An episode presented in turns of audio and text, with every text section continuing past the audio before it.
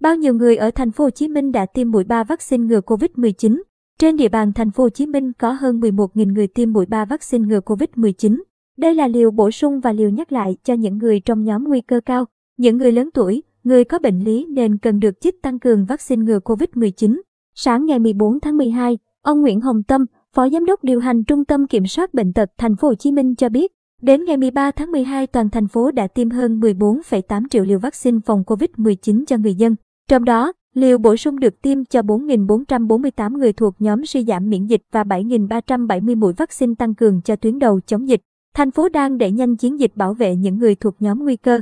Tuy nhiên, theo ông Tâm, nhiều địa phương đến nay vẫn chưa hoàn thành việc lập danh sách người trên 65 tuổi.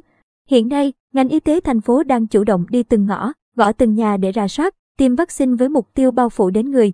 Liên quan đến hoạt động rà soát, chích ngừa vaccine COVID-19 ở địa phương, ông Hoàng Tùng, Chủ tịch Ủy ban Nhân dân thành phố Thủ Đức, cho biết, theo phân tích số liệu tử vong, hơn 60% ca tử vong tại địa bàn Thủ Đức đều chưa tiêm vaccine, kể cả người có bệnh nền hoặc không có bệnh nền.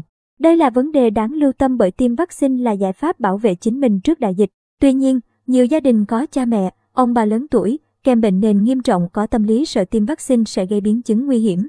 Theo thống kê của Sở Y tế Thành phố Hồ Chí Minh, kết quả phân tích các trường hợp tử vong do Covid-19 trên địa bàn thành phố trong thời gian qua cho thấy phần lớn tập trung ở nhóm người trên 50 tuổi, có bệnh nền, chưa tiêm chủng hoặc chưa được sử dụng thuốc kháng virus trước đó.